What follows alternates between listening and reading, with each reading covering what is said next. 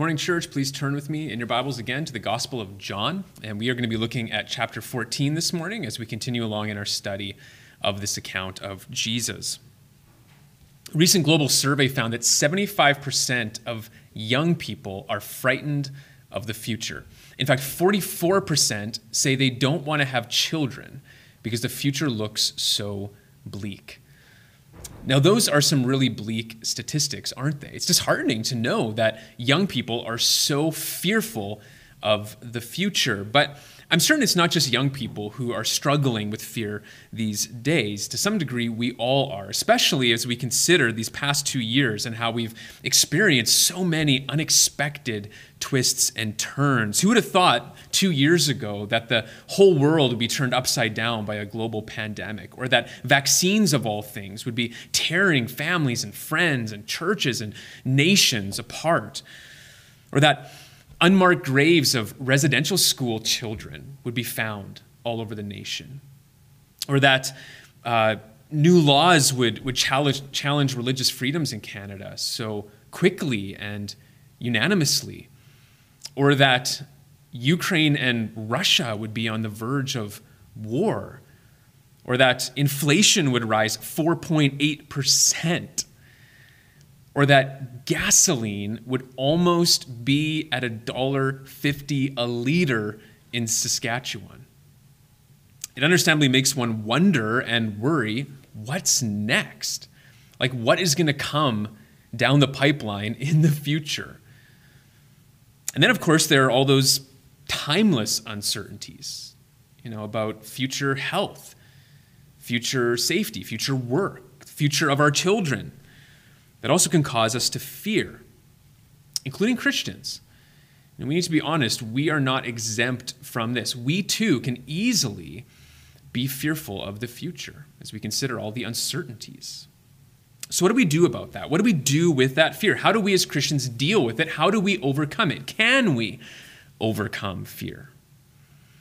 Well, as we come to chapter 14 in the Gospel of John, we find Jesus' disciples in a similar situation. They are fearful of the future, which was brought on by Jesus in the previous chapter when he told them some very troubling things about their future.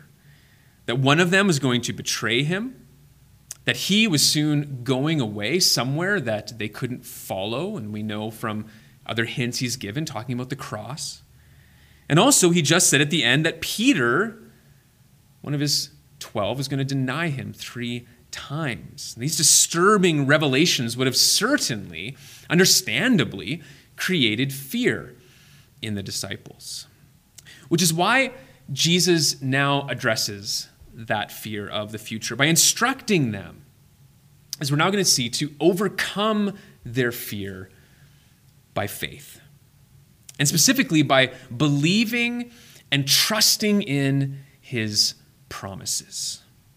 As the Apostle John records for us more of Jesus' private instructions to his disciples that took place, as you remember last week we talked about on that final evening of Jesus' life, he tells them here twice in verse 1 and verse 27, at the beginning and the end of the chapter let not your hearts be troubled. This exhortation really frames chapter 14 and the, the three specific promises of Jesus that we'll now see make it possible for Christians to not be troubled, to not be afraid of the future. And the first is this that as Christians, we can find comfort in the promise of his place. So, verse 1 and 2, we read, Let not your hearts be troubled. Believe in God.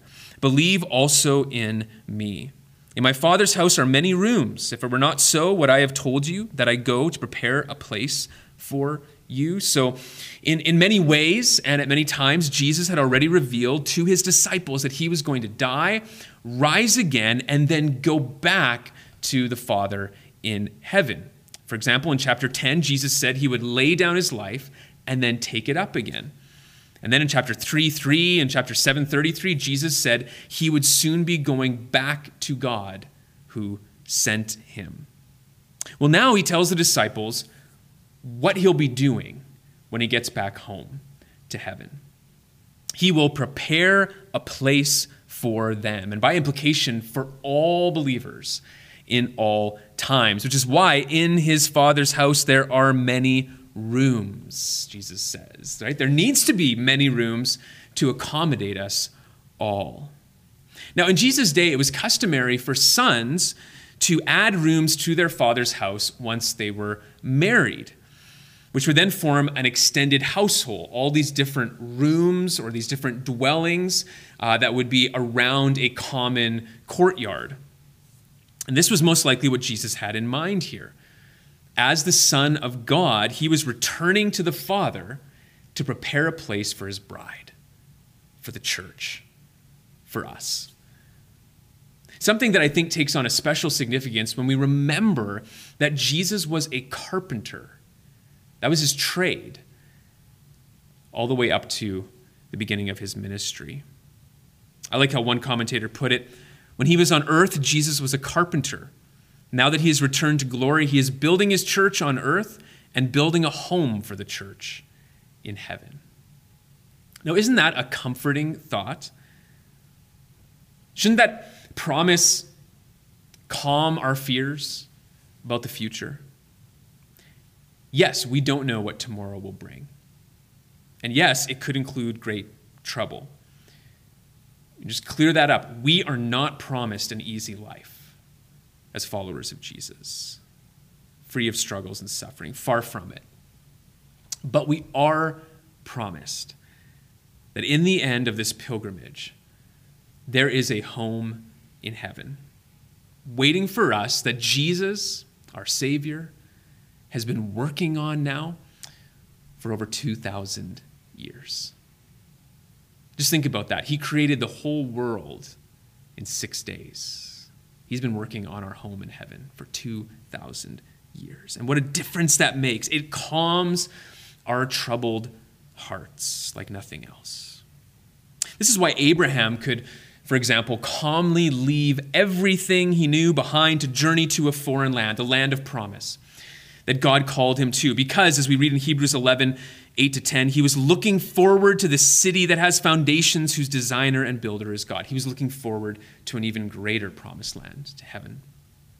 It's also why the Apostle Paul could calmly endure so much suffering for Christ and for the sake of the gospel, because he knew this light and momentary affliction is preparing for us an eternal weight of glory beyond all comparison. 2 Corinthians 4 17.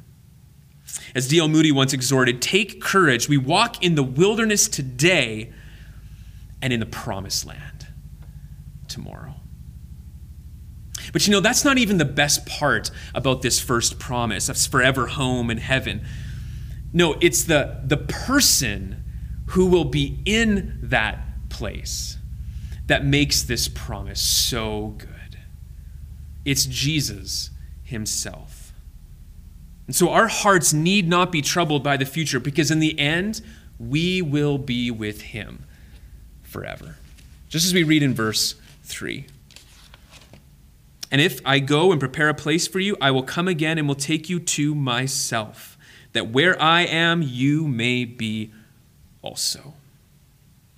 You know, there's nothing better when you're a young adult than going home for the holidays. It feels so good and, and relaxing to be back in that safe, familiar place you grow, grew up in, uh, especially if you're struggling with sort of the common unknowns and anxieties and fears of living on your own for the first time.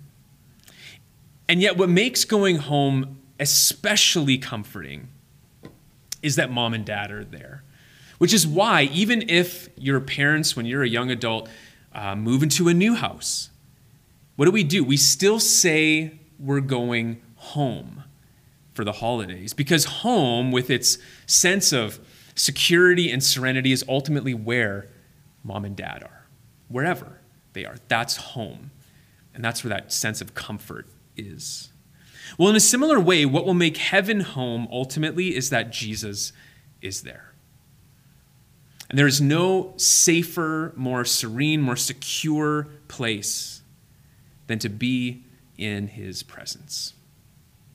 Which is where it says here, he will take us either when we die and our souls go to be with him, as we read in 2 Corinthians 5, where it talks about putting off this earthly tent right, and coming into his presence, or it will happen at the rapture of the church when we are resurrected into new bodies to go and be with him in that way forever. As Paul says in 1 Thessalonians 4:17, then we who are alive, who are left, will be caught up together with them in the clouds to meet the Lord in the air, and so we will always be with the Lord.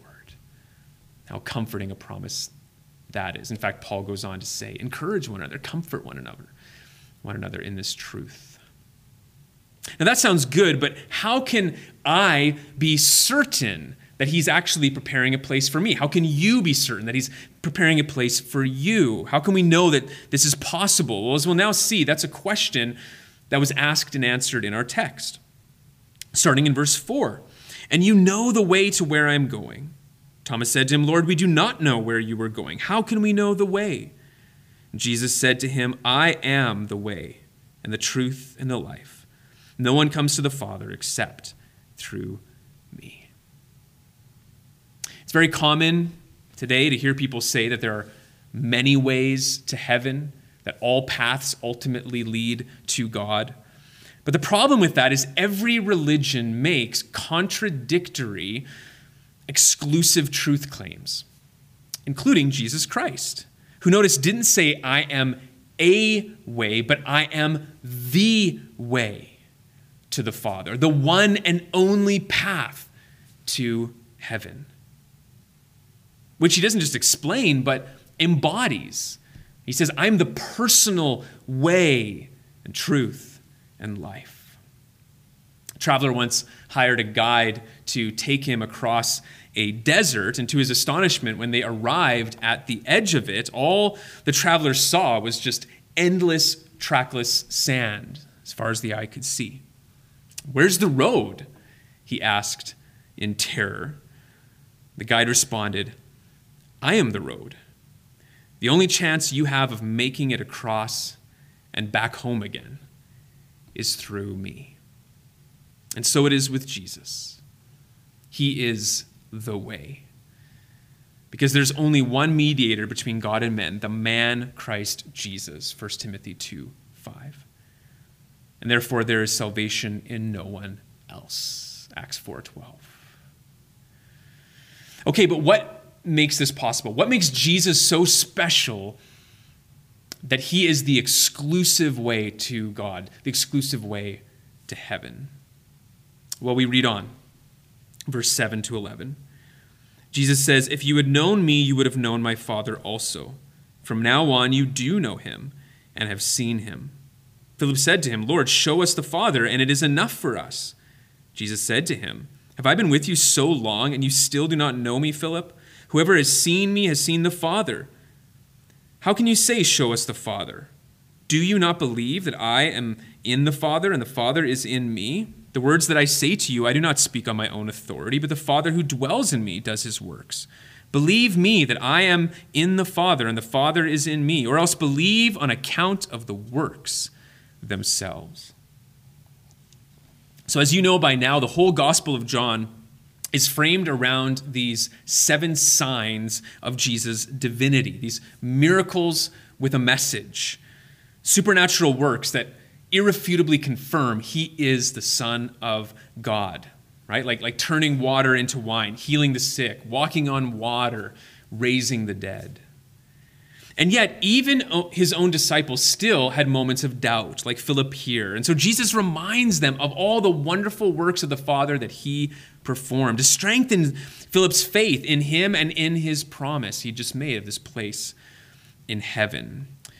Okay, Jesus is the only one who can make such a promise and keep such a promise because he has shown himself to be one with the Father by doing the Father's. He is the I am of the Old Testament. Something Jesus has been saying again in many different times, seven times in the whole Gospel of John, these I am statements. He is the one triune God of all who had revealed himself to Moses that way so long ago. He's the maker of heaven and earth, which means we can find comfort in his promise of his place. and Be certain that he will keep this promise. But also, we can find comfort in the promise of his power, which we go on to read about, first of all, in verse 12. Truly, truly, I say to you, whoever believes in me will also do the works that I do, and greater works than these will he do, because I am going to the Father. Now, that is a startling statement, isn't it? Greater works than you? Really, Jesus? Just put yourself for a moment in the shoes of these 11 disciples or their sandals, who over the past three years had witnessed Jesus do unprecedented miracles, things never done before. And now he's saying, you know what, you're going to do even greater things. How can that be? What can that mean?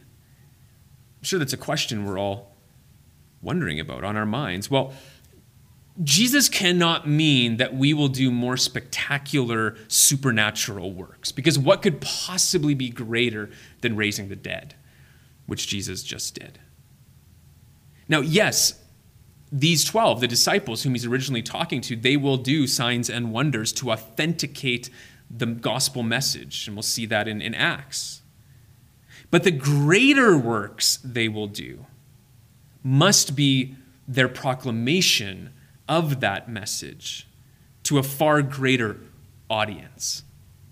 As Jesus' apostles, his authorized witnesses in Jerusalem and in all Judea and Samaria and to the ends of the earth, as he commissions them in Acts 1 8. A greater work that, church, we're still a part of as we send and support missionaries who are taking Jesus' message of eternal life to the unreached of every nation. You know, only a few came to faith in Jesus throughout his limited ministry, and all just in, this one small place. But at Pentecost, when the church began and the Holy Spirit came upon uh, the believers, 3,000 in that one day came to faith in him. And since then, millions and millions more from every tongue, tribe, and nation through the greater work of global missions. Now, that right there would have caused these troubled hearts to rejoice and find some measure of rest. Right? Jesus is saying something greater is coming. Yes, Jesus would soon be going away, but that meant that they would soon be going to make disciples of all nations. The mission they've been training for all along, which now extends to us as well as believers and followers of Christ today. And so, friends, when we are fearful of the future, we too should rejoice and find some measure of rest in this work. We do well to remember that we have an eternal, unstoppable mission that's greater, far greater than any trial or trouble we might face that might come our way in the days and months and years ahead. And as we, as we focus on that greater mission, what does it do? It helps us to take our eyes off of our worries and rather fix our eyes on the world that needs to hear about Jesus. The world we have been commissioned to go and reach for Christ.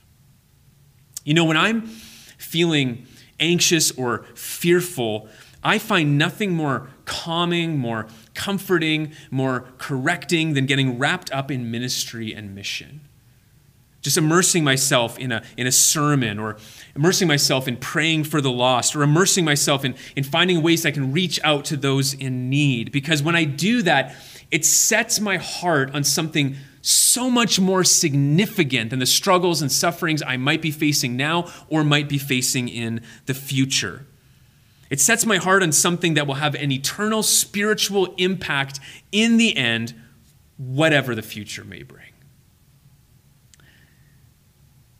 But how can then weak, doubting, sinful, fearful people like you and me do such a great work? I mean, that's the question I have. Like, that's great, but as I think about the future, I, I see, man, I could really mess this up.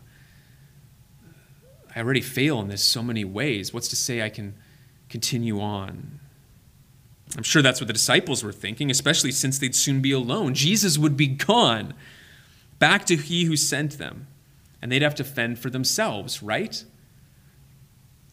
Wrong. Jesus was not going to leave them and leave us to fulfill this mission on our own. No, he was going to continue to help them help us in his physical absence. First, through the power of prayer. So, verse 13 Whatever you ask in my name, this I will do, that the Father may be glorified in the Son. If you ask me anything in my name, I will do it. Now, that's at first glance a bit of a startling assertion. It almost seems like Jesus is writing a blank check to his disciples when it comes to prayer. Mean, notice the comprehensive language whatever you ask, and ask anything, and I will do it. So, does that mean that if we ask for something silly, something selfish, even something sinful, that Jesus is going to answer? He's got to give it to us. Well, no, that's obviously not what he meant, because notice he says that he answers prayer only when we ask in my name, which doesn't mean tagging that on as some kind of you know magical incantation. As long as I say in Jesus' name, he's got to do whatever I say. But rather, it means by my authority and according to my will as my representatives in the world. That's what praying in Jesus' name means. And that's why Jesus later connects abiding in his word and answered prayer in chapter 15, verse 7. If you abide in me and my words abide in you, ask whatever you wish, and it will be done for you. Because if we're abiding in his word, we'll know his will. And if we know his will and ask according to his will, we can have confidence he will answer us. So, praying in Jesus' name, it's, it's kind of like being someone's power of attorney. You can, for example, go and ask the bank for money, but you must do so by this person's authority and according to their will, the person that you represent. So, if that's true, then when we pray in Jesus' name, what does Jesus will? Well, again, it's that we would do this greater work of mission, specifically to, he says, the glory of God. That was always Jesus' motivation for everything he did fulfilling the mission God had given him in order to magnify God. And if it's our motivation in prayer, we can also be certain then that He will give us what we need to see that mission fulfilled. And what a comfort that is when we consider that Jesus is no longer physically with us. It's a great comfort to the disciples. Later on in chapter 16, verse 22 to 24, Jesus ties this together in another instance. He says, So also you have sorrow now, but I will see you again, and your hearts will rejoice, and no one will take your joy from you. In that day you will ask nothing of me. Truly, truly, I say to you, whatever you ask of the Father in my name, he will give it to you. Until now you have asked nothing in my name. Ask and you will receive, that your joy may be we can accomplish this greater work of mission, even in Jesus' absence, through the power of prayer. But that's not all. We can also do this. He also gives us the help we need through the power of the Holy Spirit. So, verse 15 All that the Father has is mine. Therefore, I said that. He, oh, sorry. that's 16. Uh, 14, 15. If you love me, you will keep my commandments. And I will ask the Father, and he will give you another helper to be with you forever, even the Spirit of truth, whom the world cannot receive, because it neither sees him nor knows him. You know him, for he dwells with you and will be in you. So let's just think about this for a second, putting ourselves again in the, shoes of the disciples. After three years of living with Jesus, God the Son, and then now being told he was leaving, what could be more comforting than the promise that He will send God the Spirit to live in you forever as your helper, your counselor, and comforter in life? How comforting that would be. I mean, really, it's, it's the greatest gift that Jesus could have given his disciples. a gift he continues to give us today. Because unlike the Old Covenant age, when only some were empowered with the Spirit for specific ministry and mission, now in the New Covenant age, all believers are indwelt with and empowered by the Holy Spirit who permanently lives in us.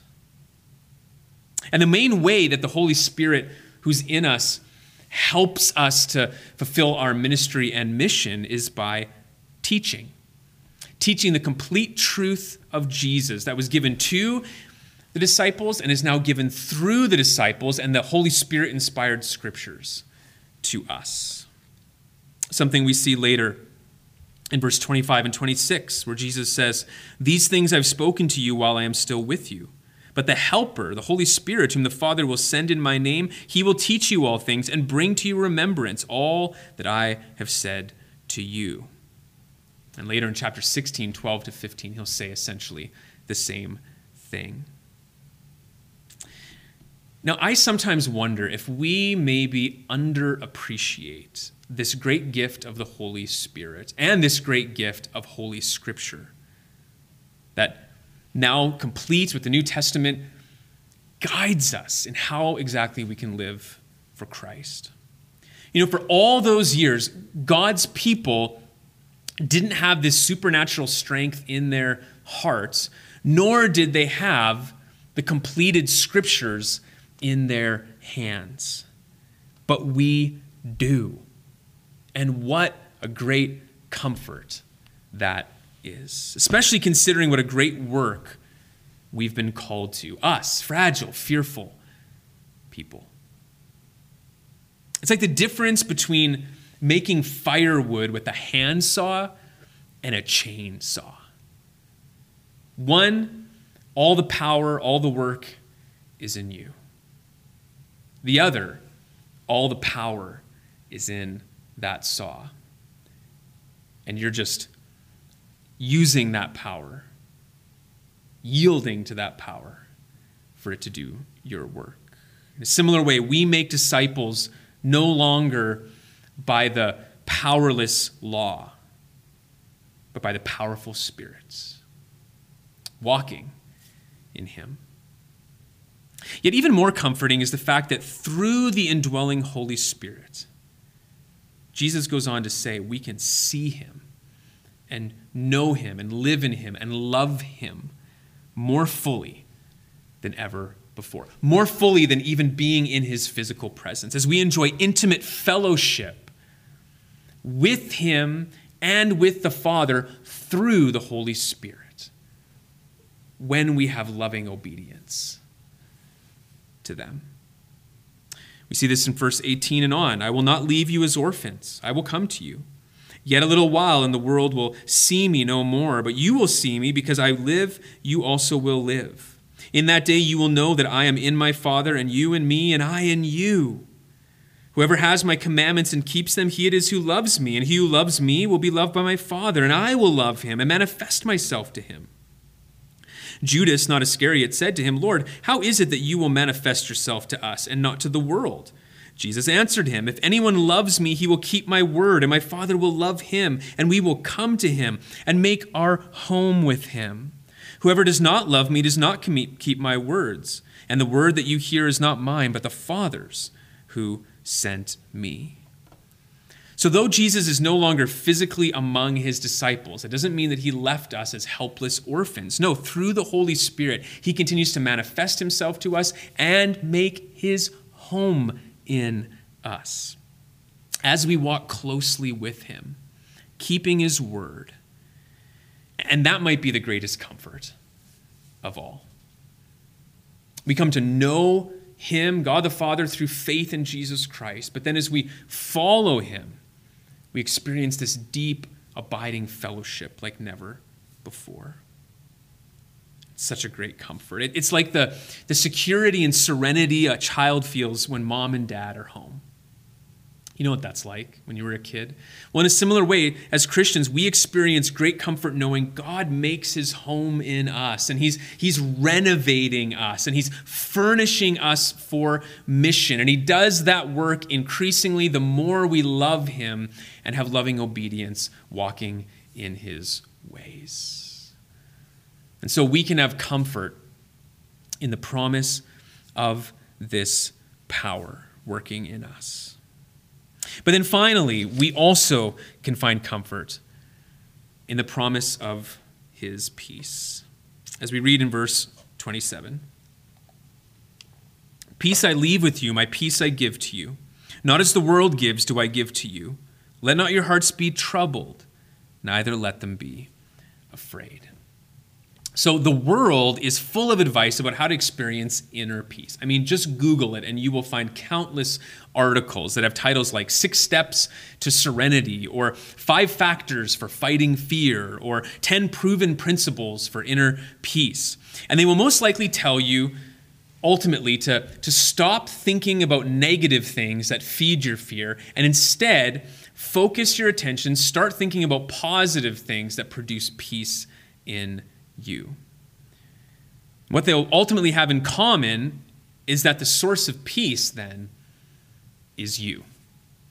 If I just follow these steps every day, if I just focus hard enough on these things, if I just listen and, and do what some other smarter, more peaceful people tell me to do, then I won't be afraid today. Now, that can certainly be beneficial but it will inevitably prove insufficient. Because when fear takes over, following even the easiest steps is impossible. And that natural peace that we make for ourselves, it will quickly fade away. What a far cry that is from the supernatural peace that Jesus has left us and gives us, an all sufficient peace within ourselves that comes from outside of ourselves. From the one who controls the future and has all authority over all that is in this world. Something that Jesus will come back to at the end of chapter 16, verse 33, when he says, I've said these things to you that in me you may have peace. In the world you will have tribulation, but take heart, I have overcome the world. How comforting that must have been to Jesus' disciples as they faced a future without him. His cross, essentially what he's saying here, is not going to be a great defeat, but a great victory over Satan and this world, which means if they continue to trust him, then they could prevail in his peace. Something he encourages one more time as the chapter comes to an end in verse 28 to 31. You heard me say to you, I am going away, and I will come to you. If you loved me, you would have rejoiced, because I am going to the Father, for the Father is greater than I. In other words, those who love Jesus might wish he hadn't gone and was still physically here with us, but we should really be happy. He is enjoying far greater glory with the Father in heaven. Verse 29 And now I have told you before it takes place, so when it does take place, when he leaves, you may believe. I will no longer talk much with you, for the ruler of this world is coming. He has no claim on me. But I do as the Father has commanded me, so that the world may know that I love the Father. Rise, let us go from here. So, one more time, Jesus tells them what's coming. So, when it does come, again, they might believe. They might continue to trust in Him and trust specifically in His promise of peace, overcoming fear with faith which is something I'm sure most, if not all of us, have personally experienced before. Entrusting ourselves, entrusting our fears and our futures into His strong hands through prayer until we experience the promise of that peace that, as Paul says in Philippians 4, surpasses all understanding. Listen, if you're a believer in Jesus, He has promised you that supernatural peace, and He will give it to you if you ask Him in faith and believe in His promises. This is His will, this is His testament to you. I love how D.L. Moody once explained this years ago to his church in Chicago. He said, Perhaps you have thought that no one ever remembered you in a will. Well, if you are in the kingdom, Christ remembers you in his. He willed his body to Joseph Arimathea. He willed his mother to John, and he willed his spirit back to his father. But to his disciples he said, My peace I leave that with you. That is my legacy. Now, they say a man can't make a will that lawyers cannot break, but I will challenge them to break Christ's will. Let them try it. If he had left us a lot of gold, thieves would have stolen it in the first century. But he left his peace and joy for every true believer. And no power on earth can take it from him who trusts. A wonderful, memorable way of just bringing home again the truth, the thrust of this text that Christians can find comfort in the promises of God when we are facing a fearful future. By turning to and trusting in the promise of his place, the promise of his power, and the promise of his peace, no matter how troubling the future might seem. And so, church, are we doing that? Are we turning to his promises? Are we trusting in his promises today? Or do we forget them and try fighting fear on our own, only to fail? On my last birthday, I received a special coupon from one of my kids that said one free coffee and donut. And I could claim it anytime this year. Well, when I got it, I was immediately reminded that there were half a dozen of similar coupons I had got the year before on my birthday, but I put them in my nightstand, totally forgot them. And now it was too late. So they had a, a year expiration. I had these six special promises that I could have used any time, but I never claimed them because, well, they were out of sight and out of mind. And I think we often do the same with the promises of God that are ours in Christ Jesus. You know, they're in our Bibles, and so we, we see them now and again as we're reading God's word, but most of the time they are also out of sight and out of mind. And so we tend to not use them. We forget about them. And when we find that fear, fear of the future coming up within us, instead of clinging to those promises, claiming those promises, trusting, believing in them, we try to work it out on our own. And so, what I want to do now in closing is just encourage us all to take these promises and, in a sense, take them out of our Bible and put them right before us so that we can remember them and we can use them. They're right there when we need them and we're struggling with fear, which is why at the bottom of your sermon notes, I have the three verses with these three main promises for you. Cut them out, put them somewhere visible, and remember every day these promises. So when you are experiencing fear, you can overcome it by faith. Faith in these precious promises of God that bring comfort, that allow us to not be troubled in our hearts. Let's ask the Lord to help us with that. Father, we thank you for these promises and how precious they are. And we just ask that you now help us to stand on those promises. As the hymn says, the promises that cannot fail when the howling storms of doubt and fear assail. By the living word of God I shall prevail, standing on the promises of God. Let us stand on those promises and therefore live without fear, but with faith in Jesus, so we can fulfill the greater work of mission he's given us. We pray this in his name.